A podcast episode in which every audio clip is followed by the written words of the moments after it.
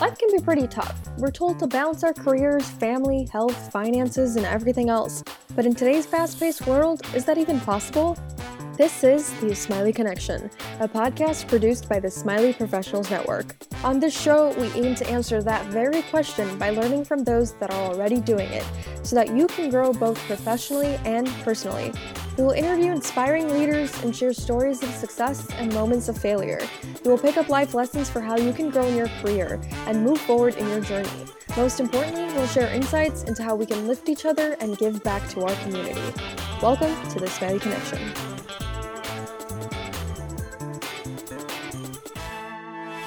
Hi and Ya Ali Madad everyone. I'm your host, Soni Qasim. I know that there's a lot happening in our lives right now, especially with the novel coronavirus, or as some say, COVID 19, the disease caused by the virus. It's impacting our everyday lives, from school to work to grocery shopping, you name it. Still, there is power in leaning on a community or group of people, even if it's just digitally. We've had a lot of people visit the IPN website at ipnonline.net to register and become members. If you haven't joined yet, please do consider it.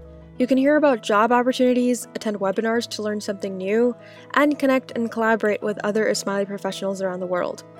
With that said, you might be feeling overwhelmed, stressed, or a whole other range of emotions, and that's okay. We're all going through uncertain times, but we're doing it together. So this week, we're bringing you a special episode I spoke with Dr. Rozina Lakhani, who is a psychiatrist, author, and motivational speaker. We briefly talked about the adversities she's faced in her life and how she overcame them, including her recovery from a car accident and failing at her first attempt to get into her dream medical school, Aga Khan University.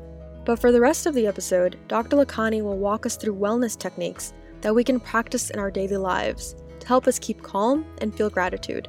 For instance, we'll learn about the circle of concern and gain insights into our emotional coping accounts. But first, let's learn more about Dr. Lakhani and her journey into medical school. Life is full of challenges. When I applied to medical school the first time, I did not get in. And that wow. was the biggest failure I had faced in my life till that time. And it was such a big blow. Before that, I was a merit student, and people used to say, if Rozina cannot get in, who can get in? You know how community talks about mm-hmm. things. And um, uh, Aga Khan University was my dream, and I was able to get into another medical school, but I was like really crazy about getting into Aga Khan University. And so when I did not get in, I went around and talked to people and learned what were my weaknesses and what were my strengths. And I think if I would not have failed that year, I would not have been able to uh, be where I am today. Because that year was the greatest year of my growth because failure pushes you to look at things more closely. Her journey was also shaped by her identity and culture as a Pakistani woman. In one case, it involved shaking hands. There's a funny story that goes with it. So, the guy who was interviewing me for medical school, he was this huge white American guy. And so as soon as I entered the interview room, he gave his hands to me. I was like very shy, but like, you know, a 19 year old Pakistani girl. In Pakistan, you don't usually shake hands with men. That's mm-hmm. not kind of usual culture. So I was like a little timid and I just kind of barely touched his hand. And then I sat down. I was like feeling a little conscious. And then the glare was coming in my eyes. And I didn't say, Oh, can you close the blind or anything like that. And so although I had like a lot of extracurricular activities, somehow he ended up writing in his report that I lacked leadership qualities. I found that I was not very confident in front of him because of this cultural difference. So, guess what now Rozina does? She started shaking everybody's hand with the clasp handshake. She eventually was in nursing school and would put in long hours studying for the MCAT. And there were times when, you know, you do a night duty in the nursing school and you're like zoning out and, you know, sleeping in the library. But I was there mm-hmm. in that library practicing every day. And next year I applied again and I was able to get in. So, sugar. After finally getting into her dream medical school, Dr. Lakhani became a psychiatrist. Today, she works with many patients, teaching them wellness techniques. One of these techniques is called the Circle of Concern. It's based on the best selling book Seven Habits of Highly Effective People by Stephen Covey. So there's a big circle of things that you're concerned about, things that you would like to do or achieve or care about. But then there's a smaller circle inside that is within your influence. There are some things that you can do something about. And I call it I can circle. And so always focus on what you can do and stop worrying about what you can't do that is outside your circle of influence. Then your influence is going to increase. The more you focus on, I could have focused on everybody else doing, you know, this guiding this or this not happening or that not happening. And I would have lost my ability to focus on what I can do. And I was able to work on improving my skills and getting better and better that allowed me to succeed. So I know you've probably met and helped lots of people in your line of work. What have you learned? Is there a common theme between some of the issues that humans deal with? People feel stress every day in their life. And so that was one of the reasons that I started focusing more on stress because by the time people come to me when they are severely depressed, they're pretty advanced in their condition. And one of the biggest reasons that people end up developing many of the psychiatric problem and medical problems is how they manage challenges in their life, how they manage their stress. And therefore, I am now so passionate about taking that education to people that if you manage your stress better now, you would be able to prevent a lot of difficulties and suffering both mentally and physically. So, one of the techniques that I have found that has been the most powerful to develop positive mindset is a gratitude practice. So, every patient of mine, I ask them while I'm writing the prescription, I ask them, tell me three things you're most grateful for. So, Soni, tell me what you are grateful for. I'm grateful for being able to live in a wonderful city with a roof over my head. I'm grateful for having a job that I love, and I'm grateful for having this interesting conversation with you. Wonderful. I can't see you right now, but do you feel a little smile came on your face when you thought about things that are working in your life? Yes, I did smile. Yeah. Dr. Lakhani didn't just learn techniques from medical school and in her professional life. Her personal life also played a huge role in helping her learn and apply wellness techniques that have transitioned into her practice as a psychiatrist. For instance, she started keeping a gratitude journal about 15 years ago after she had a tragic life experience. What happened was I got into a car accident. Oh no. And it was pretty severe car accident and I broke my right hand. And you don't realize how important these things are in your life until you lose it. So when I was not able to write or simple things like zipping your pants or opening the jars, it mm-hmm. felt pretty helpless. And it was very, very stressful when you're not able to do the things that you used to do before. So I had an epiphany when I was visiting a family. So I was helped to go in the shower and I was supposed to wait for somebody to come help me because I was not able to dress myself.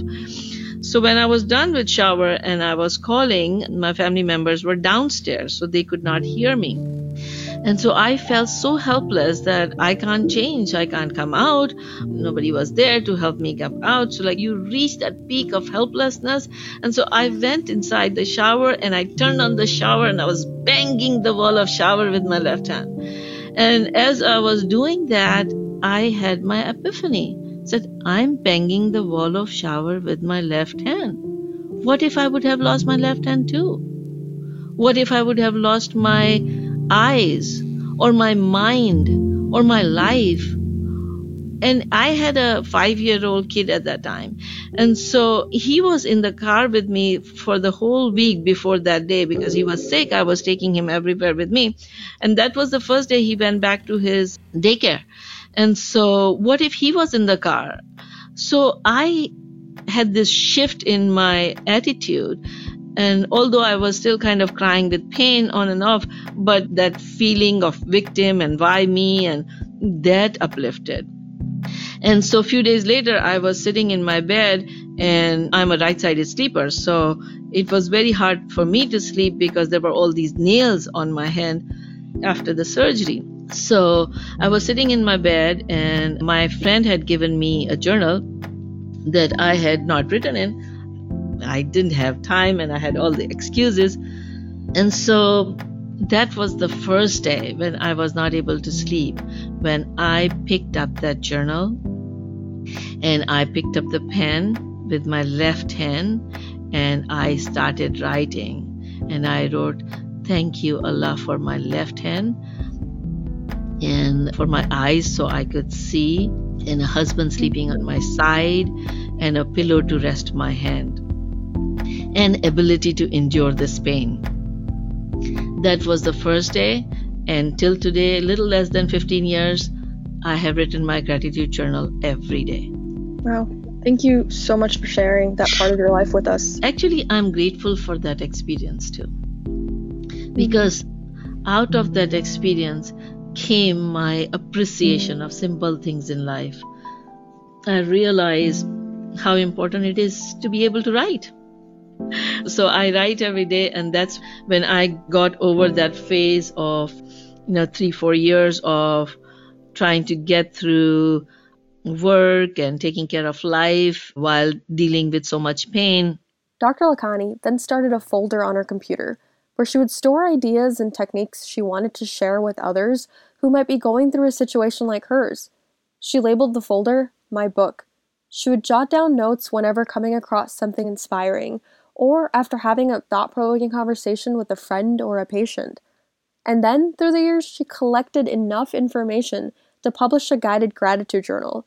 She also wrote a book, Stress to Joy. So, that difficult experience in my life became the biggest propellant, the catalyst for catapulting me, making me rise to what I am called for in this life. In her book, Stress to Joy, Dr. Lakhani gives readers tips on how they can transform their overwhelming thoughts to a positive mindset. So, how do we manage that stress? Let me give you the basic steps of stress to joy. If you want to transform this stress, because you cannot get rid of stress, what you can do is you can transform this stress from a cause of suffering to an opportunity for growth. And one of my nieces calls it dual transaction. So your work is both a joy to you, you like doing it, but it also sometimes drains you. So it gives you both joy and stress at the same time. So there are three steps for stress to joy. First is to acknowledge, because until you acknowledge, you can't do anything about it. The mm-hmm. second step is to learn to calm down. And so calm down your body and your mind. And the third step is to reflect. Reflect what is coming from outside you that you don't have control on and what you are doing to contribute to it that you can focus on. And then make a choice.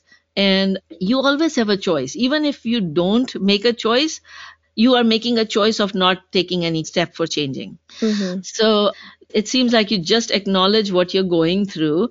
And one of the techniques that helps a lot of my patients is the concept of emotional coping account. You understand the concept of a bank account, right? You have a checking account, you have some deposits, and you have some withdrawals, right?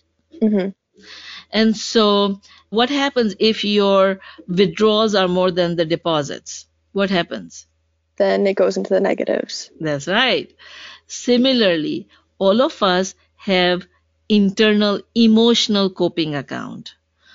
All the stressors, everything that drains us is called withdrawal.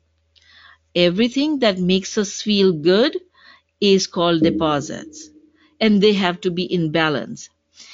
Whenever there are more withdrawals, more stressors, then your account starts going in negative. And what happens when the account goes in negative? You start seeing these symptoms. You start becoming a little irritable. Your sleep gets disturbed.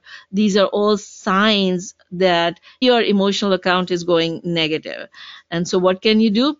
Well, in the simple bank account concept, if your balance is going negative, you find other source of money and then put it so that the account becomes positive and then you try to decrease your withdrawals so that you can maintain the positive balance right mm-hmm. and so similarly when you start seeing these signs of negative balance in your emotional coping account like you said when you start feeling a little overwhelmed that's the time to add some more deposits in your emotional coping account right away. And then frugal people keep on putting small deposits every day so that they have this emergency fund, right? Mm-hmm. Similarly, for your emotional coping account, you want to do regular practices that would increase your emotional resilience and coping capacity. So when there is some unexpected stressor that come in your life, you are able to handle it better and not go in negative at that time. So I recommend that you and all our listeners um, go ahead and make a list of what your deposits are and keep it on your phone note or on your refrigerator because what happens is when you are in the middle of feeling all stressed you forget about these things and so my deposit list includes looking at trees and flowers, or like taking a tub bath, or just watching an Indian movie.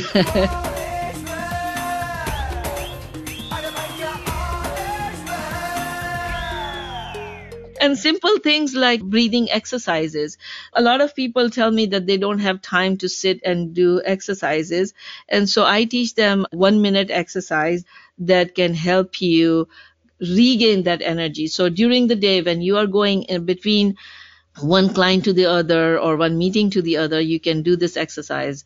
Do we have time for me to walk you through that exercise? Yeah, of course. Okay. So for our audience, if you guys are listening to this in the car while driving, then definitely don't get up, but still try to bring attention to whatever you are doing. And so if you are standing or walking or going from one place to the other, this is a perfect exercise to do. Just a quick caution, everyone if you're driving, please focus on the road and don't try this activity until you're home and safe. So, why don't you try this, Soni? Bring attention to your feet and see how it feels. Like, you know, are you wearing the shoes? Are they tight? Are they loose? How the floor feels under your feet? And are the muscles in your feet tight or loose? If you want to wiggle your toes, you can do that. Now bring attention to your calves and feel how it is. If it is tight, then let it go. If it is loose, then enjoy. Now bring attention to your thighs. Then bring attention to your hips. Bring attention to your tummy. Feel how it feels. If it's tight, let it go. If it's hungry, don't get up to go eat food, but acknowledge it. Bring attention to your chest. Observe how you are breathing. Are you breathing shallow? Are you breathing deep? Bring attention to your shoulders. If they're hunched up, let them down. Bring attention to your jaws. If it's tight, let it loose. Uh, bring attention to your eyes, your forehead. If you're frowning, then just relax and take a deep breath in. Now make the whole body tight, tight, tight, as if you were a big piece of log. And let go. Feel all the tension from your head, through your body, from your legs into the earth. And now open your eyes and look around yourself and see all the things as if you're seeing them for the first time. Observe the colors, the equipment around you, or if there's anybody around you. Smell what you smell even if it's absence of smell. Hear what you hear, maybe the humming, maybe your breath sound, maybe my sound. Feel how it feels on your skin. Does it feel cold or warm? Feel how it feels all over your body. You know, the whole body is tight or loose.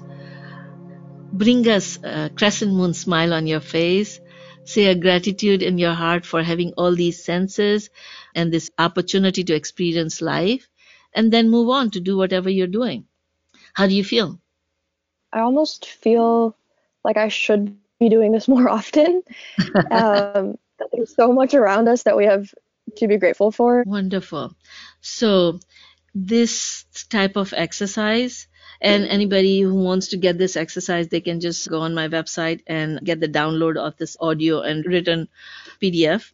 But what it does is, let's say if you're done with one interview or one meeting, or you're leaving home to go somewhere, what it does is it makes you mindful and then your mind would be more clear like you know if there's a lot of things written on the blackboard if you want to write something more what do you do you wipe it first and then you start writing right mm-hmm. otherwise it gets mm-hmm. jumbled mm-hmm. so this kind of exercise helps you clear your mind and ground you so then you are much more focused and much more effective in whatever you do next so you are right that it helps to do it frequently during the day. I usually recommend people to do at least three times a day.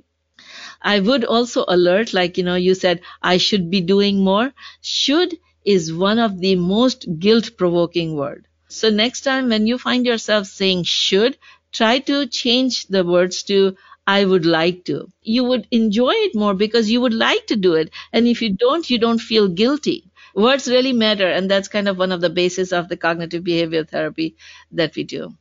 Well i've learned a lot. So what advice do you have for young people who are looking to go into a similar career? Number one i suggest to people instead of thinking okay this subject interests me think about what kind of work interests you that you would like to do like you know next 30, 40 years of your life. So see people who are doing that kind of work and see if that appeals to you and then choose your subjects accordingly. If you want to go into healthcare field or psychiatry or writing, any profession that gives you inner joy, gives you ability to earn, and that makes difference in people's life would help you live a purposeful happy life. So ask yourself is this profession gives me this excitement inside? Would that give me the earning potential? And does that make difference in somebody's life? That's really helpful advice, I think, for a lot of people, even people who are probably in careers right now and are looking to do something different. So, Dr. Rozina, what are three main takeaways that our listeners should learn today? I would like to say develop attitude of gratitude. Appreciate everything that is in your life and you would be able to benefit from them so much more and be able to overcome negative problems that may come in your way. Second, focus on that I can circle I talked about. Every time your mind starts going different places, ask, is there something in my circle of influence or it's outside my circle of influence? If it is outside, shift your attention back to what you can do about it and you would feel much more empowered. And third, try, try, try again until you succeed. Persistence pays. So, no matter what kind of difficulties you are going through, it would always get better. It would always pass. Nothing remains. So, keep doing the best and leave the rest in the hands of God. That's really great. So, what are you working on next? Well, right now I am working on two main projects. One is I'm doing employee wellness programs for corporations where I am taking the stress to joy program to employees. And recently I was doing a presentation and my internist friend said, Rozina, our young community members, young professionals, early career people are dying of heart diseases because of stress. And they are not going to come to you. You will have to go to them. And so then I decided that I want to go to them and take these programs to the employer groups so that they develop tools they add deposits to their accounts so when the stressors come in their life they're able to manage them and not suffer unnecessarily so when I talk to young people and I ask them, Do you have employee wellness programs in your company? And they say, Yes, but I don't go. I just don't have time for those things. And so I would urge our listeners that when you do have these wellness programs, do attend them because that is investment in yourself and you are your biggest asset. When you are not doing well, you won't be able to continue to do good work that you want to be doing. So invest in yourself and continue to get better and better every day. I hope you were all able to take away a lesson from today's show. I know I certainly did. And if you've made it this far, we've got a free gift for you. Dr. Lakhani has kindly given our listeners free access to her book, Stress to Joy. That's right, it's free. All you need to do is go to www.stresstojoy.com slash IPN With everything going on in the world right now, this could be a helpful read to relieve our stress and worries. And if you'd like to learn more about Dr. Rozina Lakhani, or tips to control the stress in your life, or any other topics mentioned in the show, you can visit drrozina.com.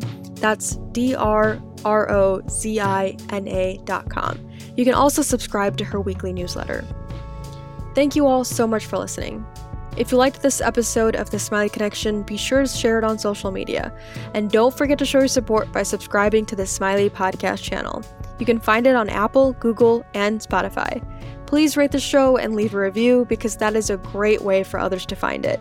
We'd also love to hear your feedback and any questions you want answered on the show.